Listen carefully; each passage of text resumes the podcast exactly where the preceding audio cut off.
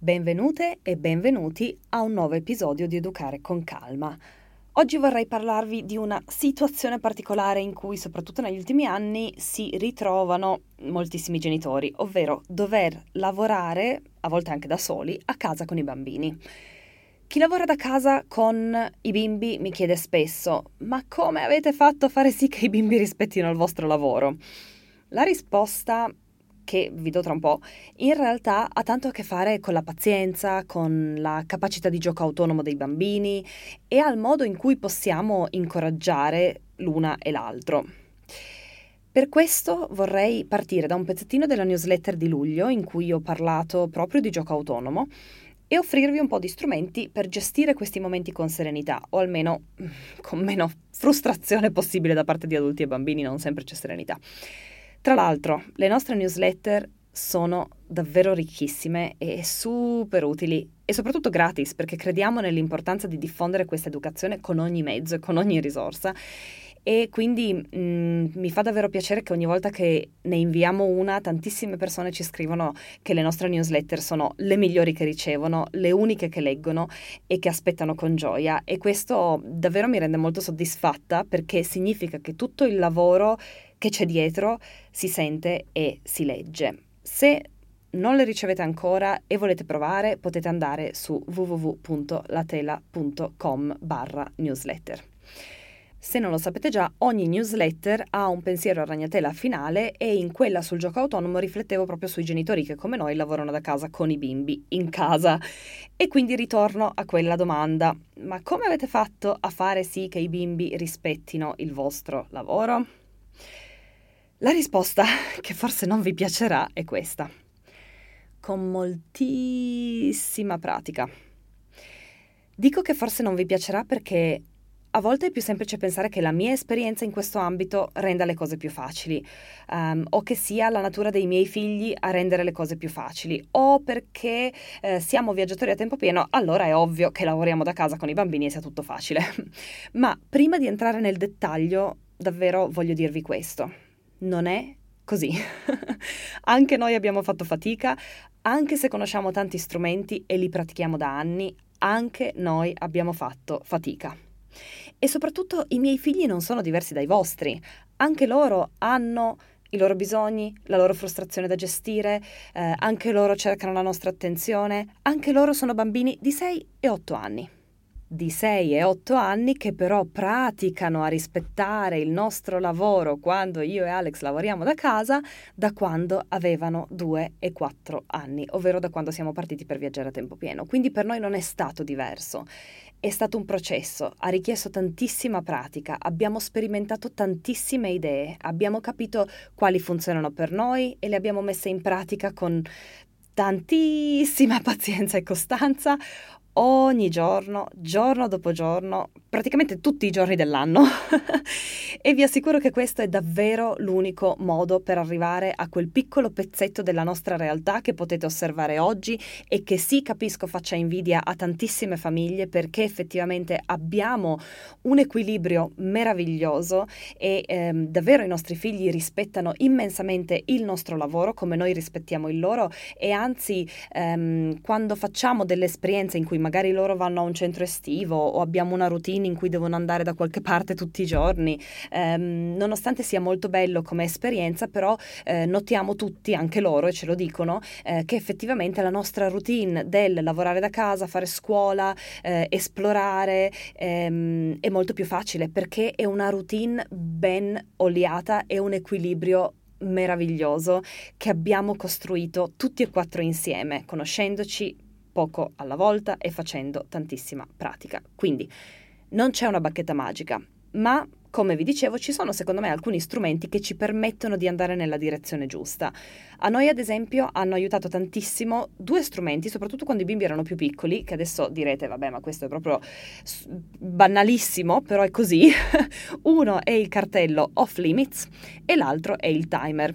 Quando dovete lavorare concentrati o anche solo sbrigare delle faccende in casa, perché poi in realtà potete utilizzare eh, questo strumento anche per praticare insieme eh, mentre fate delle faccende in casa, in modo che poi quando dovete davvero concentrarvi sul lavoro ehm, avete già un po' praticato questa capacità eh, di pazienza e di ehm, rispetto del vostro lavoro.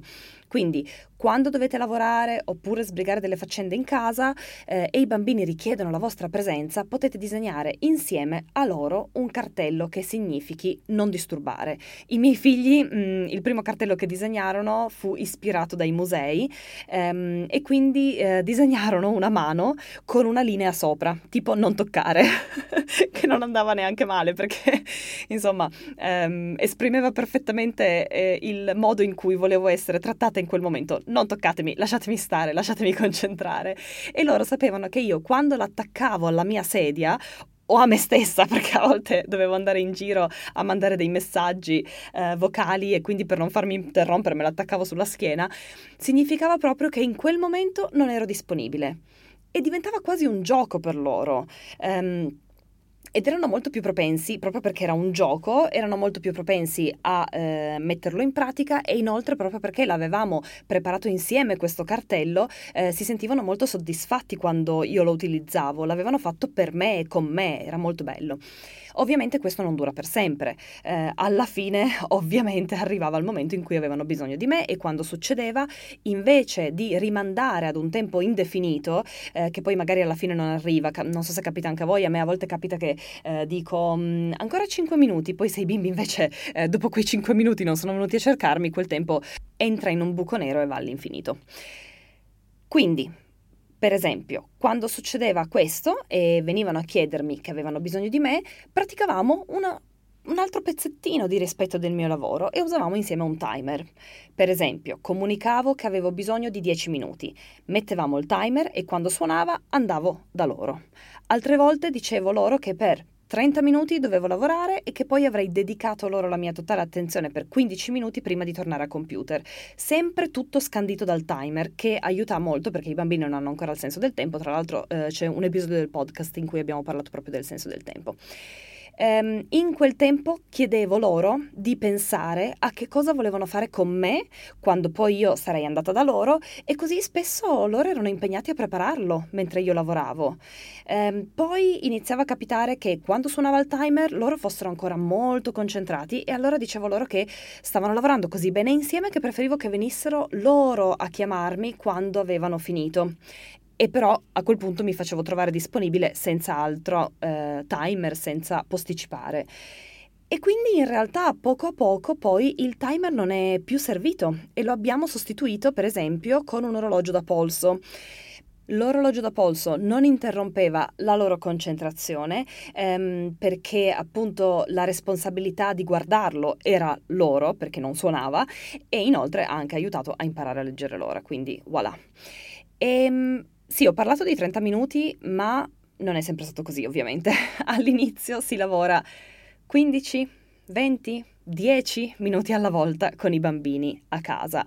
Eh, però ricordo davvero che dopo solo pochi mesi di pratica ogni giorno, i bimbi si intrattenevano anche per tutta la mattinata e oggi in periodi di lavoro molto intenso eh, si intrattengono anche per tutta la giornata. Ci troviamo a pranzo e a cena, ovviamente, andiamo a fare una bella passeggiata insieme, quindi comunque c'è il momento di connessione, però poi durante il giorno ognuno sta per conto suo.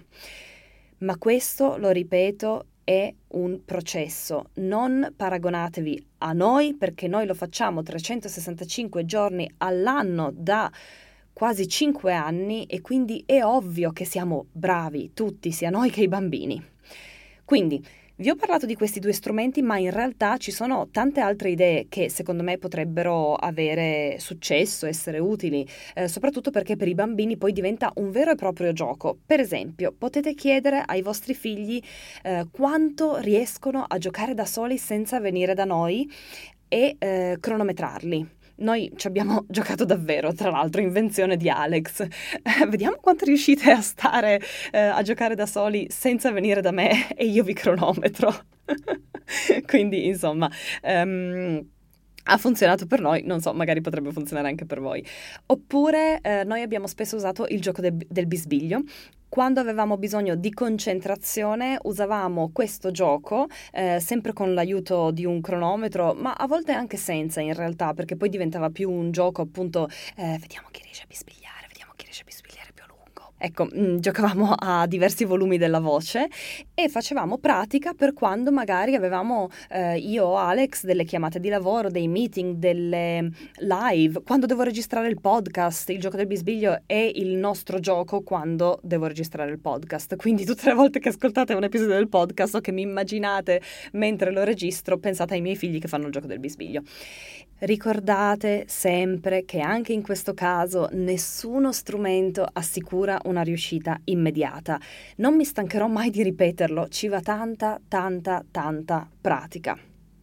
E poi vi invito sempre a prendere spunto da queste idee, ma ad osservare soprattutto i vostri figli, come vi ho detto prima, quello che funziona per me può non funzionare per uh, voi, quello che funziona per i miei figli può non funzionare per i vostri.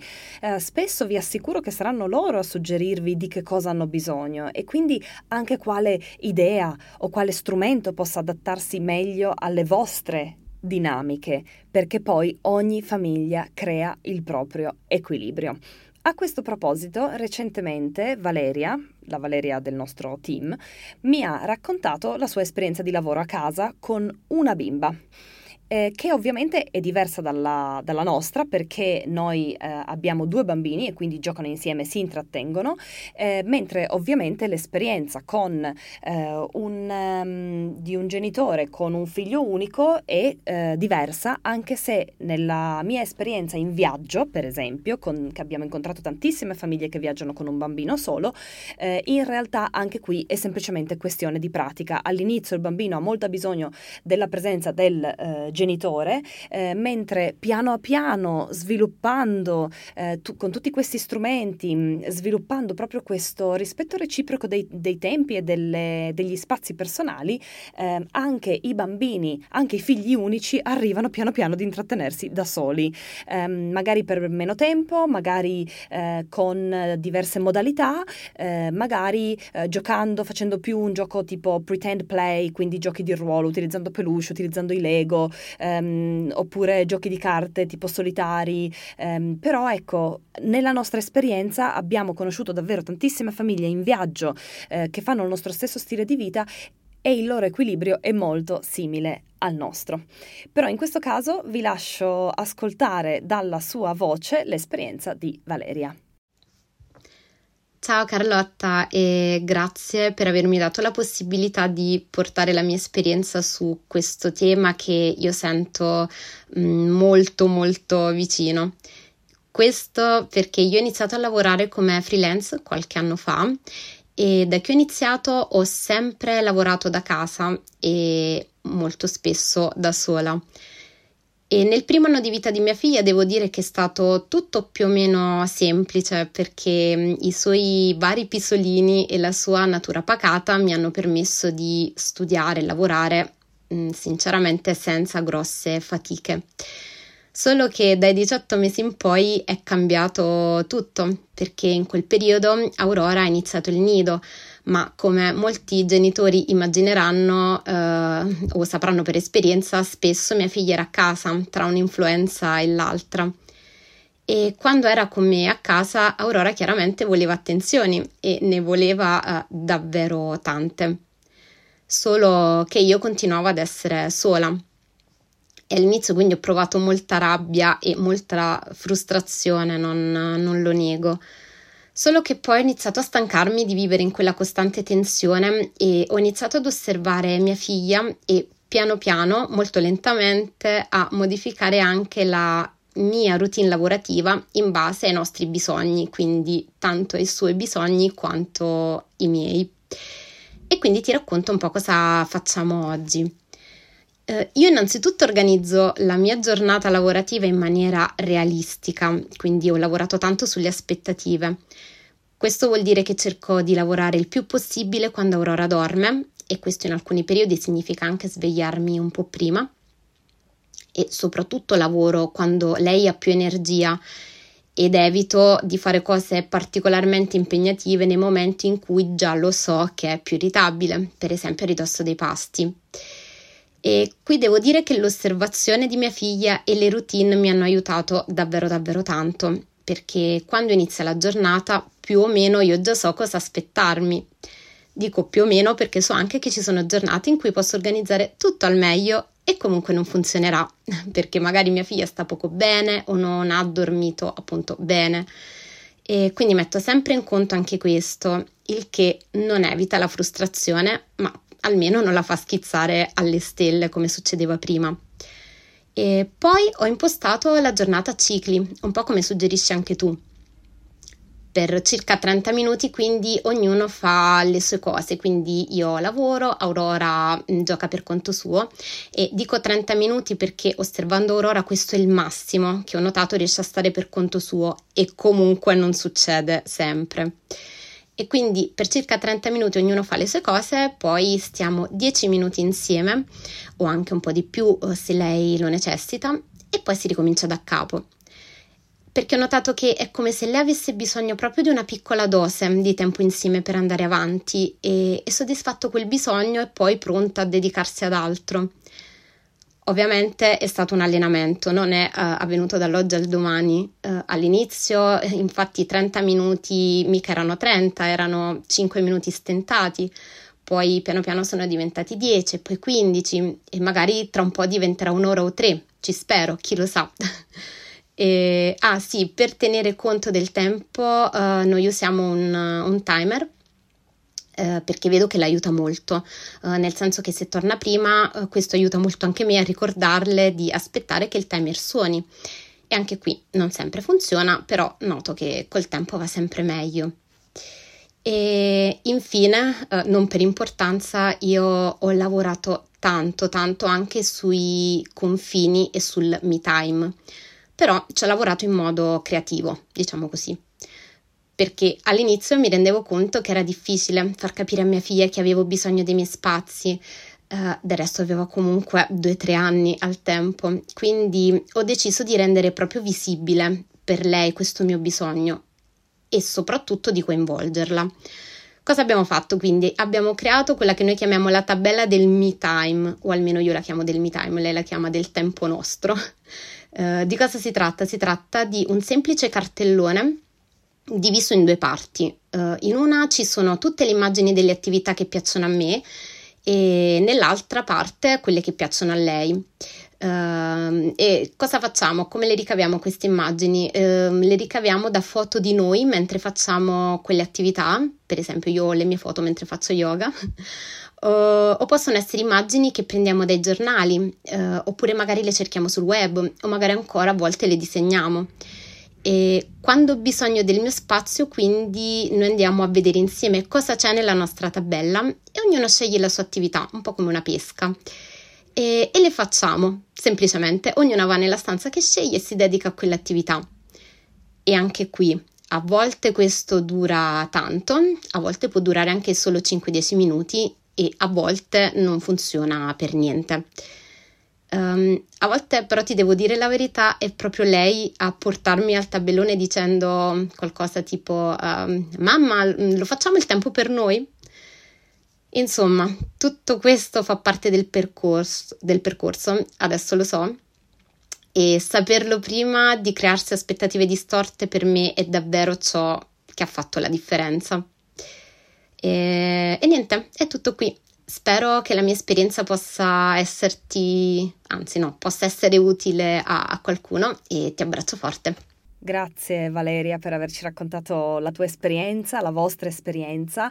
E mm, mi è piaciuto tantissimo tantissimo ascoltarti perché dentro ci ho ritrovato tantissime cose che in situazioni come questa secondo me sono fondamentali, a parte la bellezza della tabella del me time che ehm, fo- tornassi indietro la farei anch'io, oggi non ne ho bisogno, però magari cercherò di incorporarla in qualche aspetto della nostra quotidianità, magari addirittura incorporarla proprio eh, il me time che ognuno ha la propria propria tabella del me time, quindi anche i bambini possono prendersi del me time l'uno dall'altro. Ecco, non so, mi è venuto in mente questo, questo flash, adesso glielo propongo.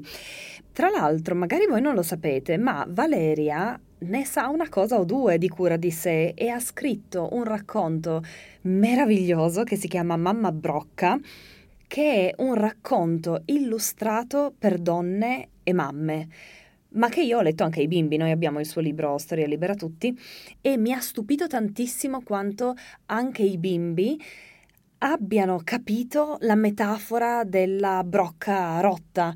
E eh, quando a volte eh, mi è capitato di sentirmi eh, di avere una giornata no e che loro l'hanno notato, ehm, mi hanno detto loro sei come mamma brocca e questa cosa mi ha lasciata senza parole perché ehm, davvero la potenza delle parole, non, non posso dire altro, è la potenza delle parole. Tra l'altro questo racconto di mamma brocca è alla base di una delle lezioni di Scrivi con Valeria Valeria sulla tela, ehm, che secondo me potrebbe essere più un racconta con Valeria perché non è solo scrittura, eh, ma si può fare anche appunto quando i bambini non sanno eh, scrivere, perché Valeria ci guida, eh, ci dico perché io lo faccio con Oliver ed Emily, attraverso la scoperta della scrittura creativa, del racconto creativo, dell'invenzione di una storia, quindi proprio della creatività che segue l'immaginazione personale. Insomma, bellissimo. Io adoro le sue lezioni e anzi abbiamo delle belle idee per renderle ancora più accessibili e versatili e per crearne di più. Ok, mi sono persa nelle mie ragnatele di pensieri. Eh, stavo dicendo che le cose fondamentali, secondo me, che ho sentito nella testimonianza di Valeria e che voglio riassumervi perché secondo me sono importanti, sono proprio osservare il bambino e ciò di cui ha bisogno, abbassare le aspettative incoraggiare il gioco autonomo, ma anche accogliere i momenti in cui i nostri figli hanno bisogno di noi. E poi ovviamente non dimenticare i nostri di bisogni e la necessità di prenderci il nostro spazio quando il corpo e la mente ce lo chiedono. Non è facile, ovviamente, eh, non è facile mettere la cura di sé nell'equazione perché spesso e volentieri ci dimentichiamo mh, di creare questa abitudine che è importantissima e che è assolutamente alla base dell'educazione che abbiamo scelto, anche se eh, è difficile interiorizzarlo. Eh, non è facile, soprattutto se non abbiamo aiuto in queste giornate di lavoro, ehm, ma secondo me davvero possiamo allenarci a pensare un po' fuori dagli schemi e trovare soluzioni creative che possano coinvolgere i nostri figli e funzionare per la nostra famiglia. Può essere il tabellone del me time, può essere il cartello off limits o qualsiasi altra cosa che vi venga in mente e vi faccia venire voglia di sperimentare. Anzi, se vi viene in mente qualcos'altro, se utilizzate altri strumenti, andate su www.latela.com, cercate questo episodio nella pagina del podcast e lasciate un commento. Fatecelo sapere, condividiamo um, queste nostre piccole piccole vittorie perché in questo modo eh, diventano ancora più mh, mm, belle, più grandi, più importanti. E basta, vi lascio così. Anzi, vi lascio con un invito che riassume tutti i messaggi di questo episodio. Adattate le aspettative alla vostra realtà. Osservate i vostri figli, provate a costruire routine sostenibili e soprattutto flessibili allenate la creatività e cercate soluzioni anche fuori dai soliti schemi. E se tutto questo non funziona, o se funziona ma ne avete comunque bisogno, chiedete aiuto. A volte non ne abbiamo realmente la possibilità, lo so, anche se io personalmente penso che ci siano modi per riaggiustare le priorità quando lo scegliamo davvero. Altre volte però ci ostiniamo a fare tutto da soli o da sole, soprattutto da sole, perché temiamo il giudizio degli altri, un rifiuto alle nostre richieste, oppure perché siamo convinte di valere di più se ce la facciamo con le nostre sole forze. Ma non è così. L'unica cosa che ha realmente valore è il nostro benessere mentale. Questa è l'unica cosa che cambierà tutte le nostre relazioni, compresa quelle con i nostri figli, in meglio. Dobbiamo prendercene cura e lo scrivevo anche proprio l'altro giorno da qualche parte, so che stiamo sempre di più normalizzando il concetto del prendersi cura di sé, del nostro benessere mentale, della nostra salute mentale. Questo è positivo, però so anche che spesso la pratica è diversa dalla teoria e quindi ancora troppo spesso, senza rendercene conto, continuiamo a non dare la giusta priorità alla cura di sé e ci accontentiamo di poco magari, oppure non ne esigiamo di più, oppure senza volerlo addirittura ricadiamo nelle vecchie abitudini, nel posto e nelle emozioni che la società ha pensato per noi. Dobbiamo imparare a rallentare, a prenderci cura di noi, a dire più no, a metterci al primo posto, a riposarci, perché la vera rivoluzione è una donna riposata. E voilà, non volevo fare un episodio sulla cura di sé, però eh, a quanto pare nella genitorialità che abbiamo scelto si può parlare di self-care anche quando eh, parliamo di gioco autonomo, anche quando parliamo di lavoro da casa. Eh, è un po' come il prezzemolo. Quindi, per oggi è tutto. Se vi va di approfondire il tema della pazienza e del gioco autonomo. Le ragazze del team mi hanno detto di ricordarvi che ne ho parlato in altri due episodi del podcast. Troverete i link negli articoli relazionati a questo episodio sul sito. Noi ci vediamo la prossima, oh, ci sentiamo la prossima settimana con un nuovo episodio del podcast. Nel frattempo vi ricordo che mi trovate anche ovviamente su www.latela.com e da lì potete trovare anche il mio Instagram. Buona serata, buona giornata o buonanotte, a seconda di dove siete nel mondo. Ciao ciao!